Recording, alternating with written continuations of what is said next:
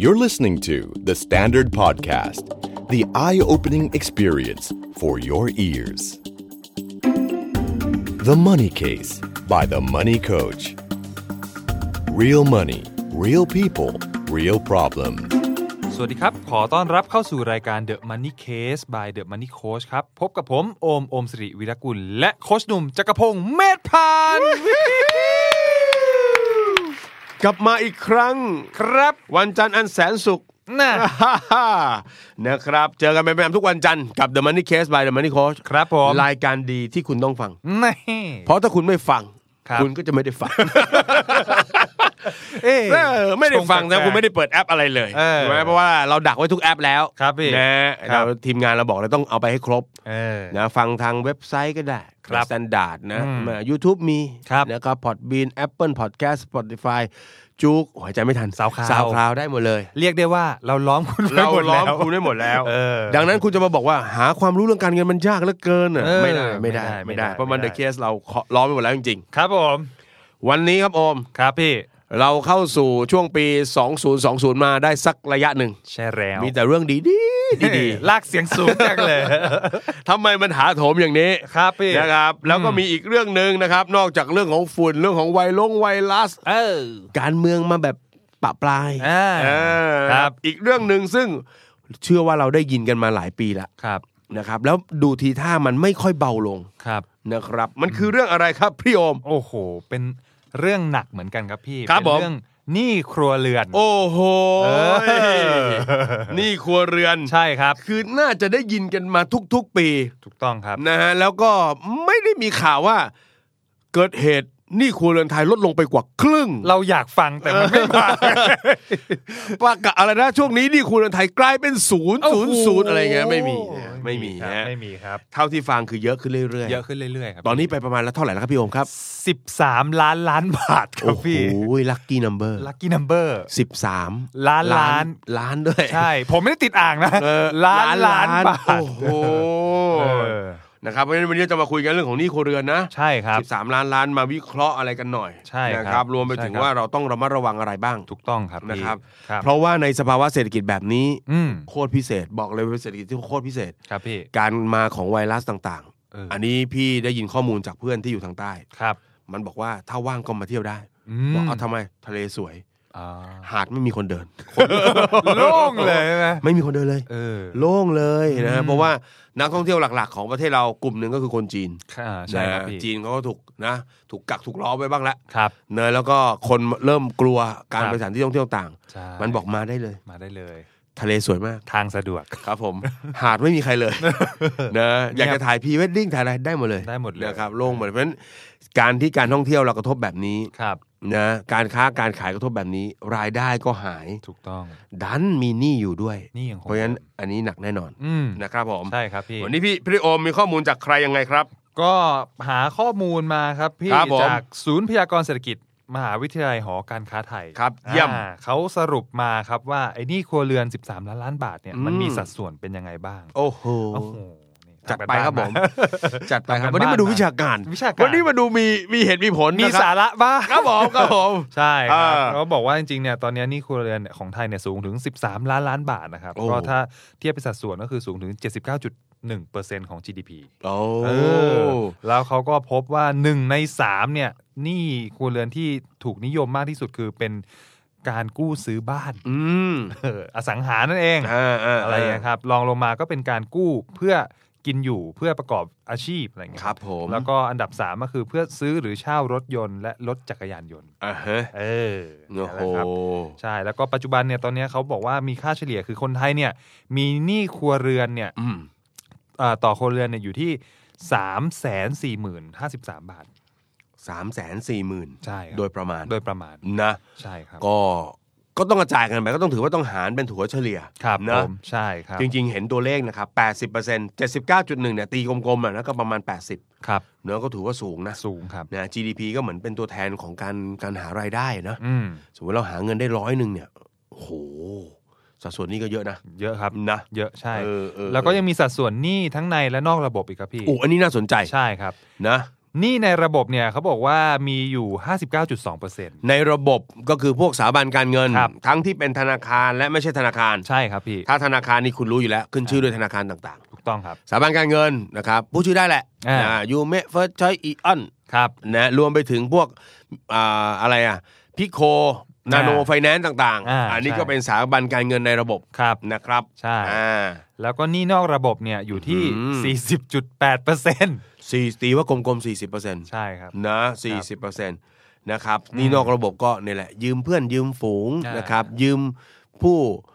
กว้างขวาง ผู้ที่แปะไว้ตามเสาไฟฟ้า เสาไฟฟ้า อะรองเงี้ ยืมเสาไฟฟ้าอะไรเงี้ย นะครับยืมเสาไฟฟ้า ประเด็นก็คือมันไม่ใช่ว่าเวลาเป็นหนี้เนี่ย เป็นคนเราก็จะเป็นหนี้ในระบบอย่างเดียว ครับ หรือนอกระบบอย่างเดียว อืม บางทีมันมีผสผสมกันอีก ใช่ นะก็มี ครับ ความหลากหลาย ใช่ครับ นะฮะ ใช่ โอ้โห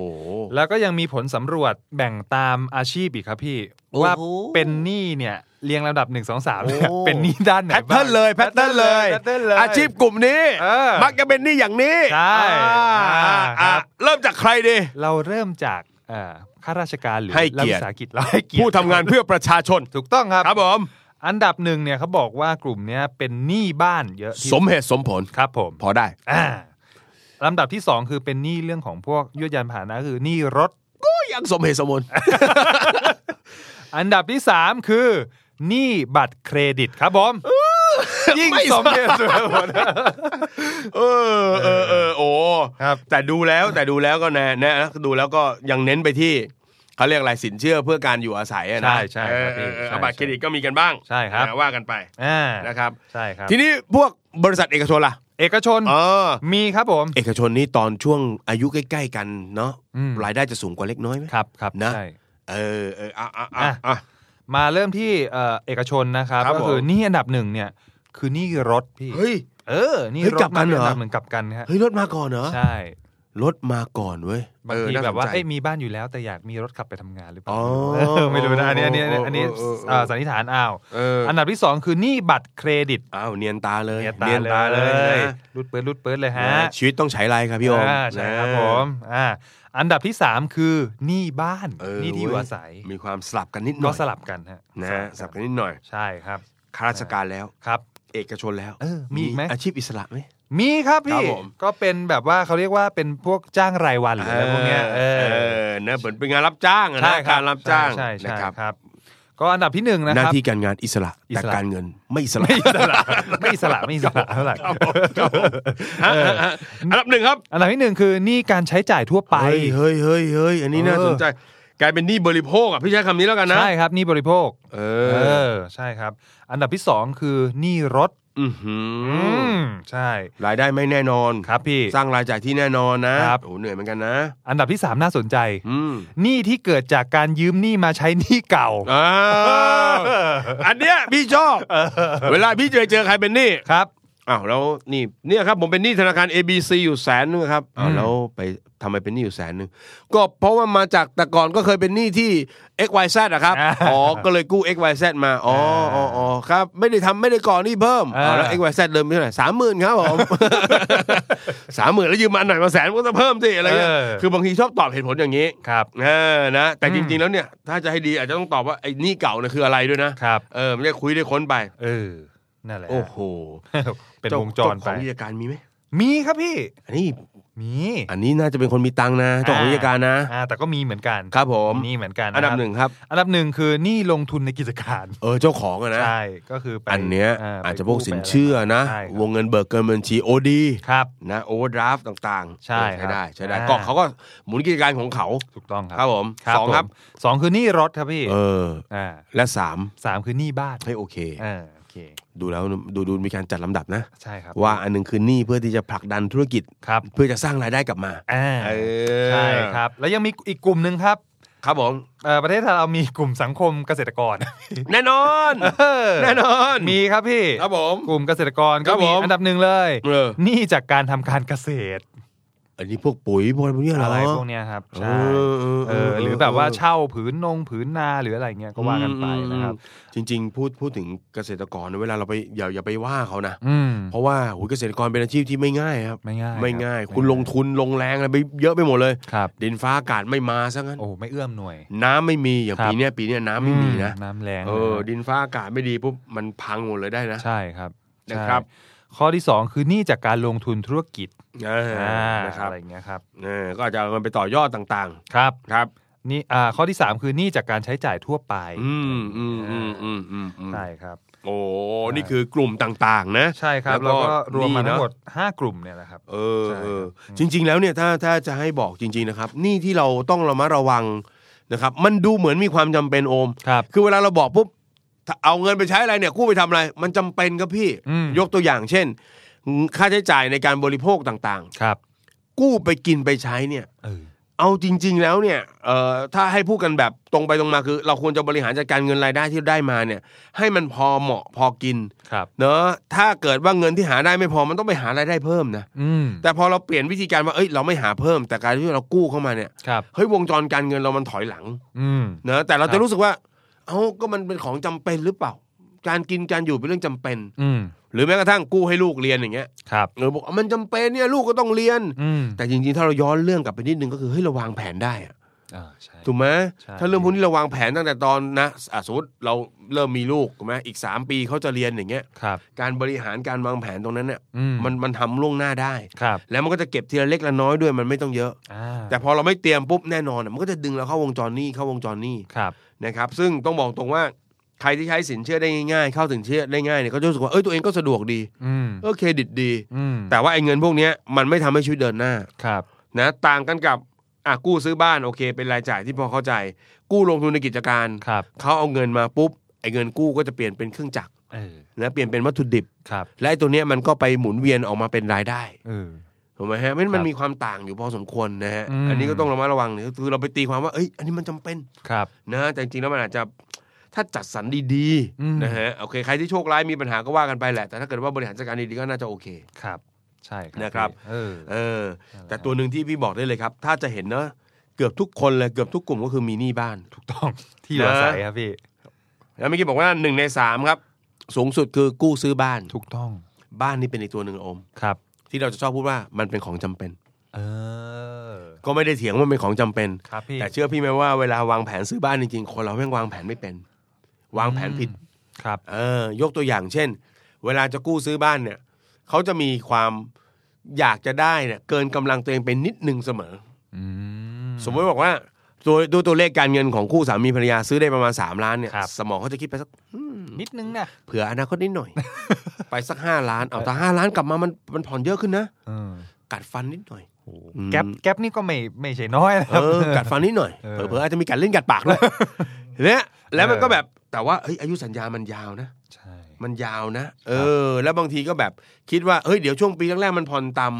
เดี๋ยวพอเราได้เราได้สูงเราก็มีแก็บของรายได้มากขึ้น เราก็จะผ่อนได้มากขึ้น ครับ ไอ้เรื่องแบบเนี้ยไม่ควรคิดแบบนี้ อืม เนื้อะมันควรจะเบาสบายกันตั้งแต่ปีแรกเลย ครับ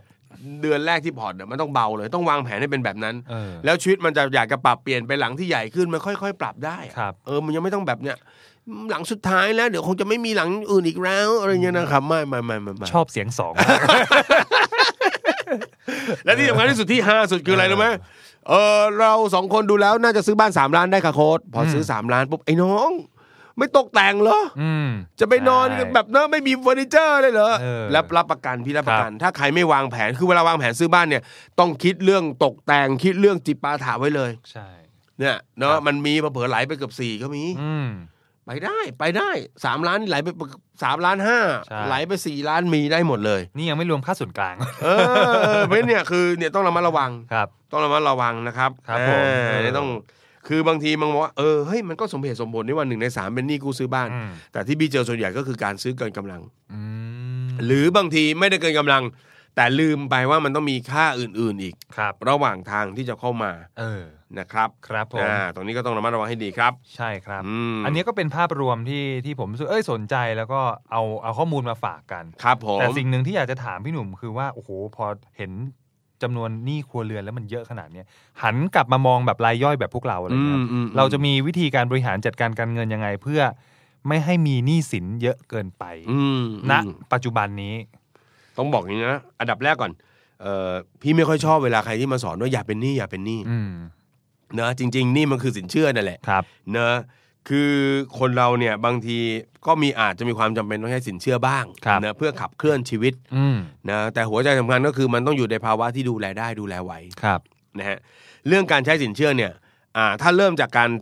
เรียนจบมาใหม่ ๆ เลย แล้ คว รับ เริ่มทำงานเลยจะสังเกตว่าคนเราจะเริ่มเข้ามาแตะสินเชื่อกลุ่มแรก ๆ จะเป็นสินเชื่อบริโภค อ่า นะบัตรเครดิตจะเข้ามือมา ครับ นะไม่ได้บอกว่าบัตรเครดิตมีปัญหาอะไรหรอก อืม แล้วก็บริหารให้ดีมันก็โอเค ครับ ผ่อนศูนย์เปอร์เซ็นต์มันจะเข้ามาในนะเริ่มมาในชีวิต อืม หรือบางคนอาจอาจจะมีความฝันอยากจะซื้อโน่นซื้อนี่นะครับก็อาจจะมีสินเชื่อส่วนบุคคล บัต ค ร รับ กดเงินสดเข้ามา อ่า เนี่ยคือกลุ่มแรก ๆ ที่จะเข้ามา เพราะว่าด้วยฐานเงินเดือนเราถูกไหมเราได้เงินเดือนมาปุ๊บนี่มีสลิปยื่นทำพวกนี้หมู ครับ มาก อืม นะครับกลุ่มเนี้ยเวลาที่เราจะจัดการกับมันเนี่ยไม่ได้บอกว่าใช้ไม่ได้ ครับ แต่ให้เรามาระวังก็คือหนึ่ง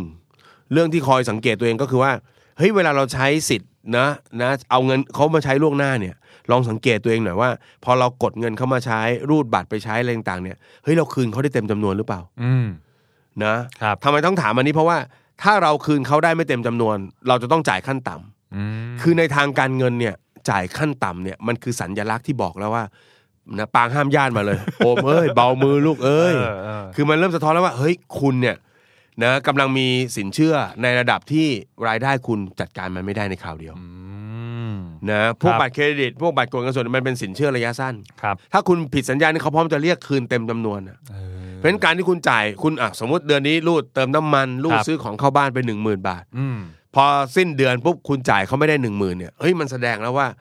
ตัวรายได้ของคุณตัวการกินอยู่ของคุณตัวเงินเหลือของคุณเนี่ย ครับ มันเอาสภาวะระยะสั้นแบบนี้ไม่อยู่ เออ เพราะฉะนั้นถ้าใครที่เริ่มใช้จ่ายโดยการจ่ายขั้นต่ำ ครับ คุณจะต้องเริ่มหยุดที่จะสร้างหนี้เพิ่ม อื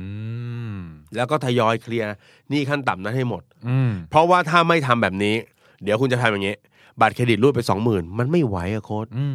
2,000 ก่อนได้ไหม เออ เออพอ 2,000 ได้เขาโอเค เพราะลดเพราะให้จ่าย 10%เ ครับ อ้ยอย่างนี้สิเขาเรียกหมุนเงิน เป็นเออยืม20,000จ่าย2,000ฉลาด เออ หลักแหลม เออ ประเด็นคือ พอเรามีรูดบาทจ่ายขั้นต่ำเราจะรู้สึกสบายตัว อืม เอ้ย ถ้าอย่างนั้นเราก็ผ่อนของศูนเปอร์เซ็นต์อีกตัวหนึงก็ได้ เออ อยากจะได้มือถืออ่ะเราก็ใส่อ่ะ มาอีก สองพันห้า เออ เออแป๊บหนึ่งเอ้ยบัตรกดเงินสดซะหน่อยไหม เออ ตุ่มตุ่มตุ่มการจ่ายขั้นต่ำไปทีละสเต็ปแบบนี้ ครับ มันจะพาเราไปสู่สเต็ปที่สอง อืม คือสเต็ปที่สองก็คือตัวควบคุมตัวที่สองก็คือเงินผ่อนชำระหนี้ต่อรายได้ อืม เราต้องลองสังเกตดูว่าเวลาเราได้เงินเดือนมา ครับ 100นะครับเราลองแจกแจงดูนะว่าได้มา 100เป็นเงินเดือนเนี่ยจ่ายหนี้ไปกี่บาท เออ ผ่อนบ้านกี่บาท ผ่อนรถกี่บาท ผ่อนบัตรเครดิต สินเชื่อต่างๆ ผ่อนรวมไปถึงนอกระบบเนี่ยนะครับ ถ้ารวมๆแล้วเนี่ยนะเกิน 40 บาท อืม ได้เงินมาร้อยจ่ายหนี้40 บาทเฮ้ยมันมันมีความเสี่ยงแล้วที่คุณอาจจะเริ่มเงินตึง อืม ๆ หรืออาจจะมีปัญหาได้ในอนาคต ครับ อันนี้ต้องระมัดระวัง อืม ที่มันสุดจริง ๆ ที่พี่พี่ว่ายอมได้คือ 50 อ่า 40นี่คือต้องมอนิเตอร์ตัวเองแล้วว่า เออพอพอไอ้น้องหนี้ที่มีอยู่พยายามทยอยตัดทยอยจ่ายคืนให้หมด อืม นะแต่ละตัวมันอาจจะมีอายุไม่เท่ากัน ครับ หนี้บัตรก็อาจจะนะสั้นหนี้ผ่อนของอาจจะสั้นหนี้บ้านยาวต้องต้องรีบเคลียร์มันให้หมดก่อน หรือให้สัดส่วนมันกลับตกลงมาก่อน อ่า ไอ้เงินชำระหนี้ต่อรายได้เนี่ย เออ นะครับในภาษาภาษาปากกิจนะครับ ครับ เขาเรียกว่า debt service ratio อืม นะคฮะรั debt บผม service ratio เพราะฉะนั้นคนเราเนี่ยควรจะมอนิเตอร์ตัวเนี้ยของตัวเองอยู่เสมอ ครับ มันจะเป็นตัวบอกเลยว่า โอเคหรือเปล่า อืม เอ๊ะโค้ดแต่ว่าเห็นเขาบอกว่าหนี่ครัวเรือนยังต้อง 79 เรา40 40 ไม่ เอง น่าจะโอเค คืออันนั้นมันมันมันคือยอดที่มีอยู่ตอนนี้ เออ แต่ที่ควรจะเป็นเนี่ยนะครับ ต่อบ้านนะเราหารายได้ได้ร้อยไม่ควรจะจ่ายหนี้ต่อเดือนเกิน 40 บาท เออ แม็กซ์สุดๆ คือให้ 50 บาท ครับ ถ้าเกินจากนี้รับประกันว่าตึง อืม รับประกันว่าตึงแน่ ครับ ๆนะครับนี่คือตัวควบคุม อ่าน นะฮะได้ยินล่าสุดว่าธนาคารแห่งประเทศไทยกำลังจะพิจารณาตัวนี้ ครับ ในการที่เราจะขอสินเชื่อนะครับ แต่เดี๋ยวนี้กำลังอยู่ในช่วงศึกษาอยู่นะว่า ปัจจุบันเวลาเราขอกู้สินเชื่ออ ม นะครับโอมไปยื่นปุ๊บอ่าโอมมีสลิปเงินเดือน เยี่ยม ครับอ่า พนักงานประจำอย่างนี้ความมั่นคงสูง ครับ จัดไปครับโอม ครับผม นะก็ให้กู้ได้เลย เอออ่ ่าถ้ายังไม่มีภาระอะไรต่างๆ ก็ยิ่ง ครับ กู้ง่าย อืม ในอนาคตเขาจะเริ่มเอาตัวนี้มาจับ อ้าว พี่โอมหาได้แสนแปดรู้ไหมครับ อืม เออแล้วในข้อมูลเครดิต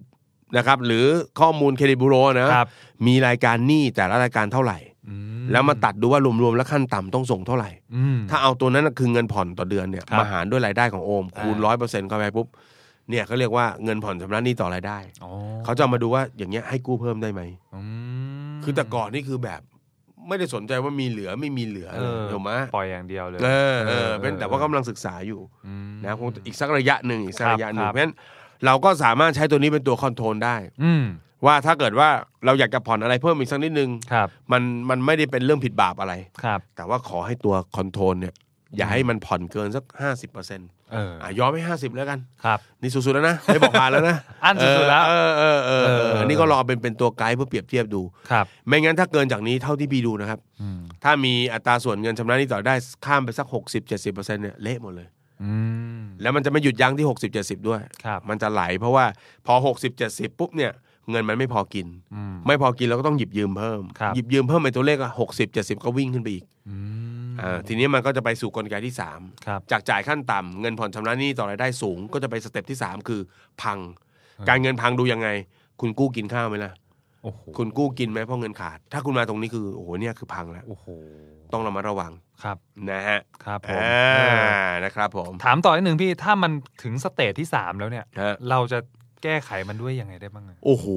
ส อู้กินนี่คือฟังแล้วมันน่ากลัว เอา มาก จริง อะ ๆมันน่ากลัวแล้วไง แต่ว่าคือคนส่วนใหญ่เนี่ยเมื่อเมื่ออยู่ในสเตจที่สองนานๆเนี่ย